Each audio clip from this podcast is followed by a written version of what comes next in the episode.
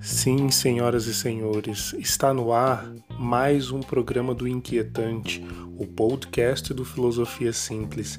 E aliás, se você ainda não conhece o nosso Instagram, dá uma passadinha lá, dá uma curtida.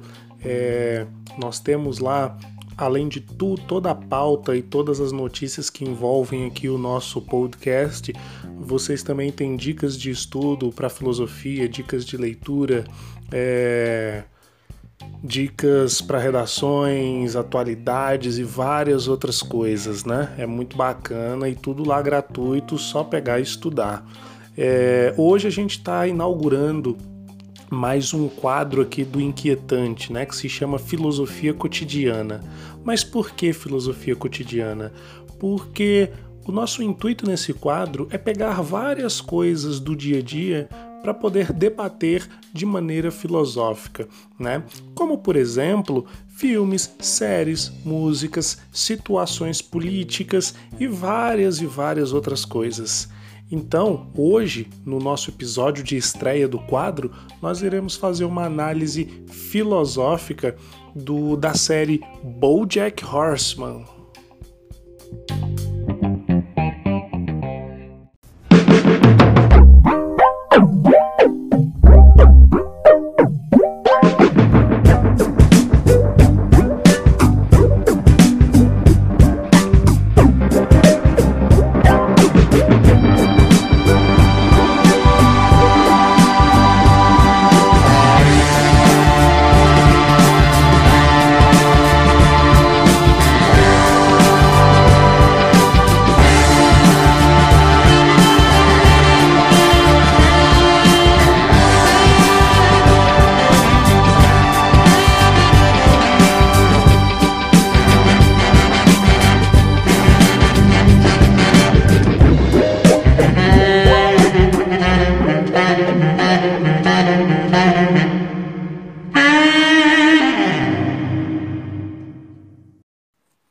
Bem, pessoal, então já indo direto ao assunto, né, da série da análise filosófica do BoJack Horseman, é, a primeira coisa que a gente tem para analisar é o aspecto estético da, da série, né?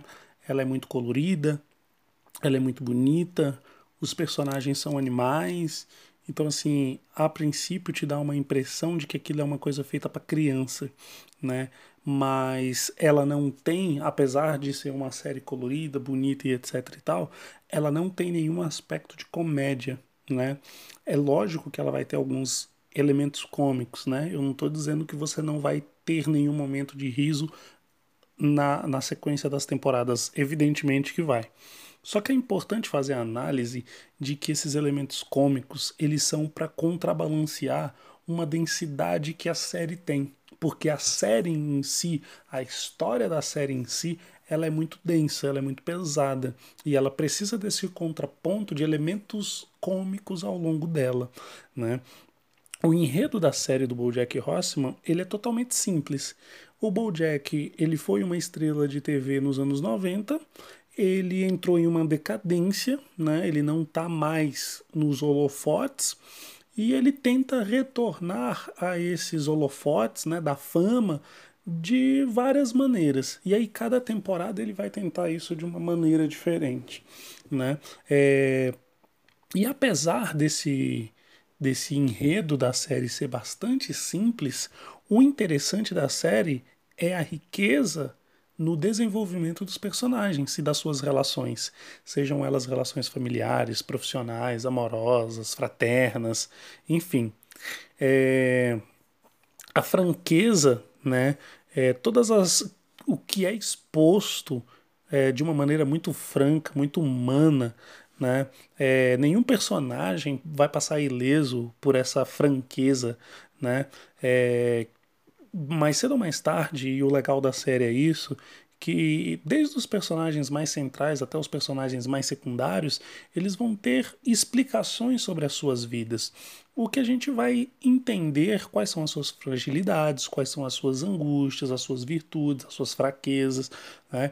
Então a série vai se preocupando ao longo do, dos episódios em explicar. É, essa a, a, a expor de uma forma, digamos assim, né, é, toda a história dos personagens ao longo da série, né? É, é difícil você observar a série do BoJack, começar a assistir ela e não se deparar com algum tipo de angústia pessoal sendo verbalizada por algum personagem.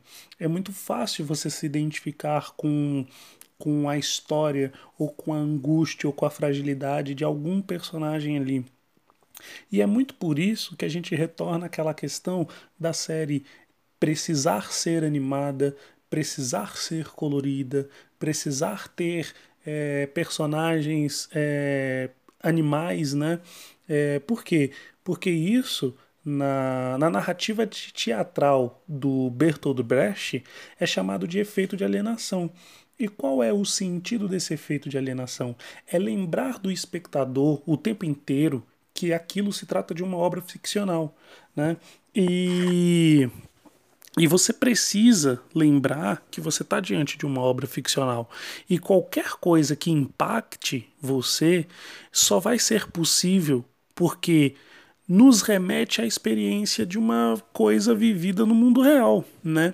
Então, é, quando a gente se depara com uma angústia pessoal que está sendo debatido ali na série, pela vida de um personagem ou outra, a gente se identifica porque são coisas reais da vida do mundo real.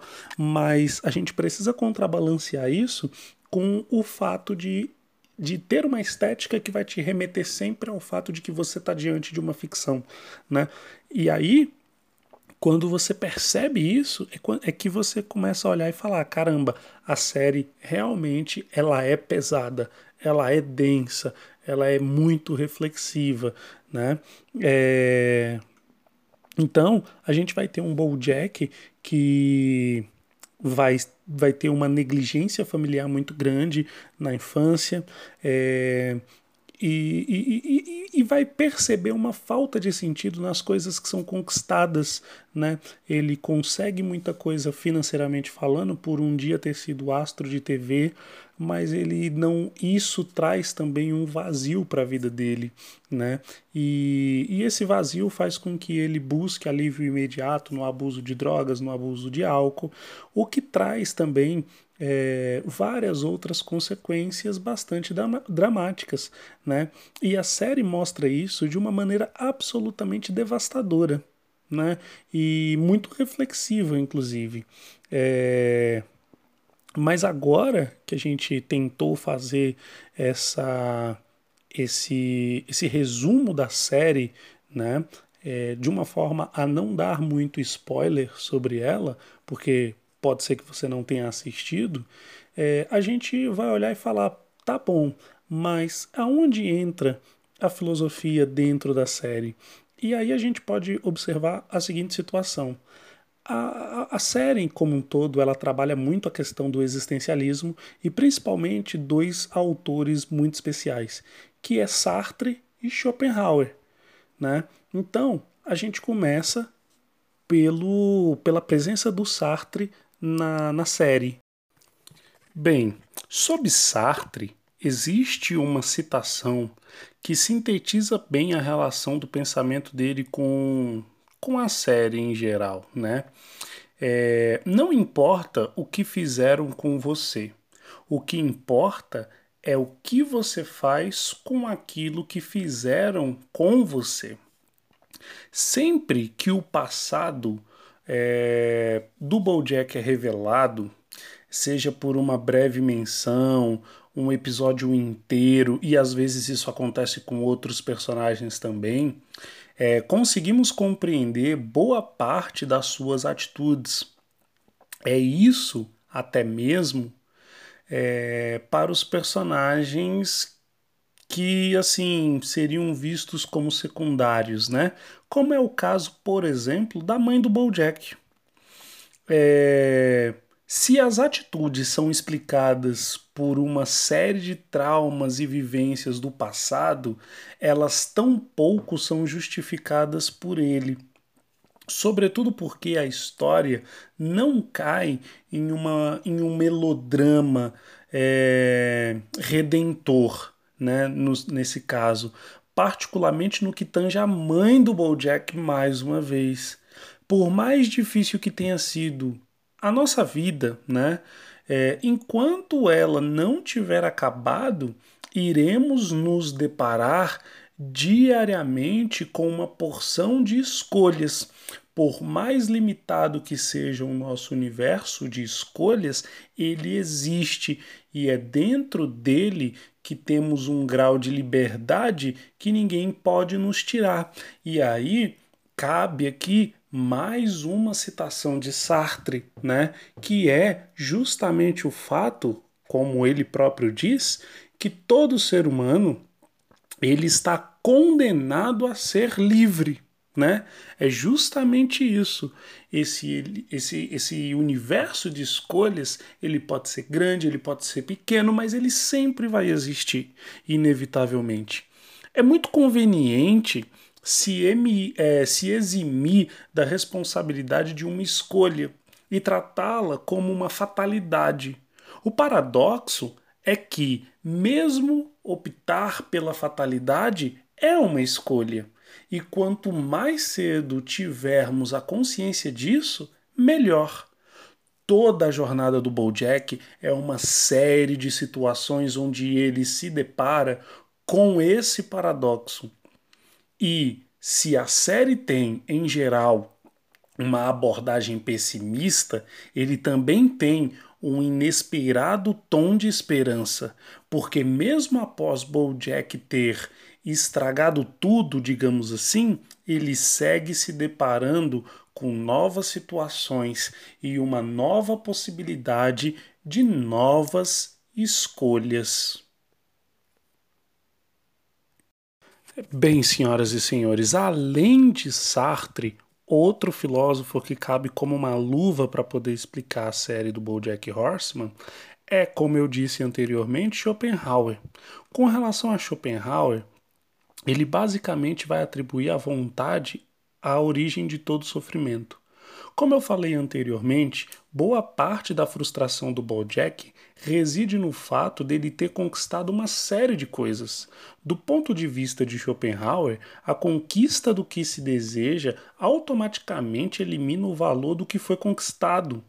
Por isso, a fama e o sucesso não são alternativas viáveis para aplacar o sofrimento.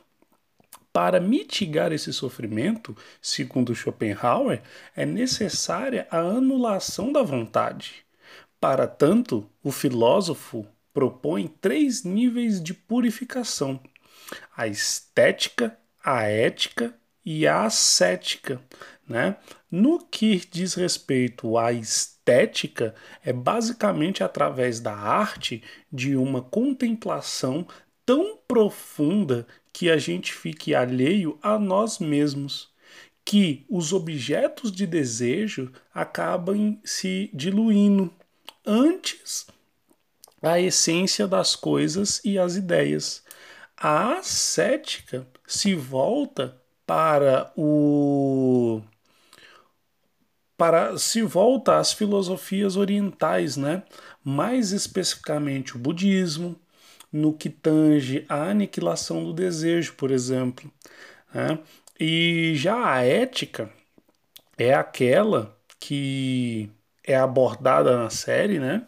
Propõe uma tomada de consciência do outro, que somos um dentro daquilo que conhecemos por humanidade. Diluímos o nosso ego e o nossos, de uma certa forma, sofrimento a partir da tomada de consciência do outro e dos seus sofrimentos também.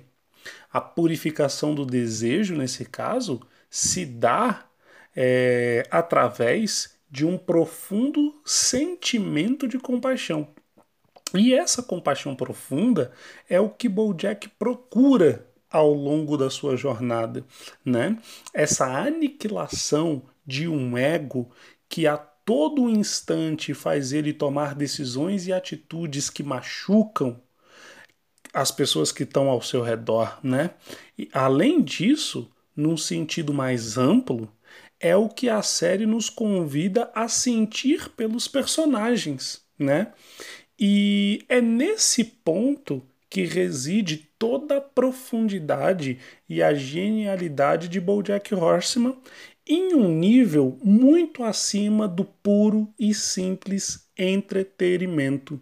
Então, é, se você não assistiu ainda a série BoJack Horseman, assista, né? É uma excelente série, é uma excelente experiência. A série já está chegando nos seus momentos finais, né? É, já está terminando aí a sua última temporada. Faltam alguns episódios a serem lançados. É, toda a série ela é produzida e distribuída pela Netflix e é uma ótima pedida, né, para que a gente possa pegar exemplos da vida real numa série simples, né?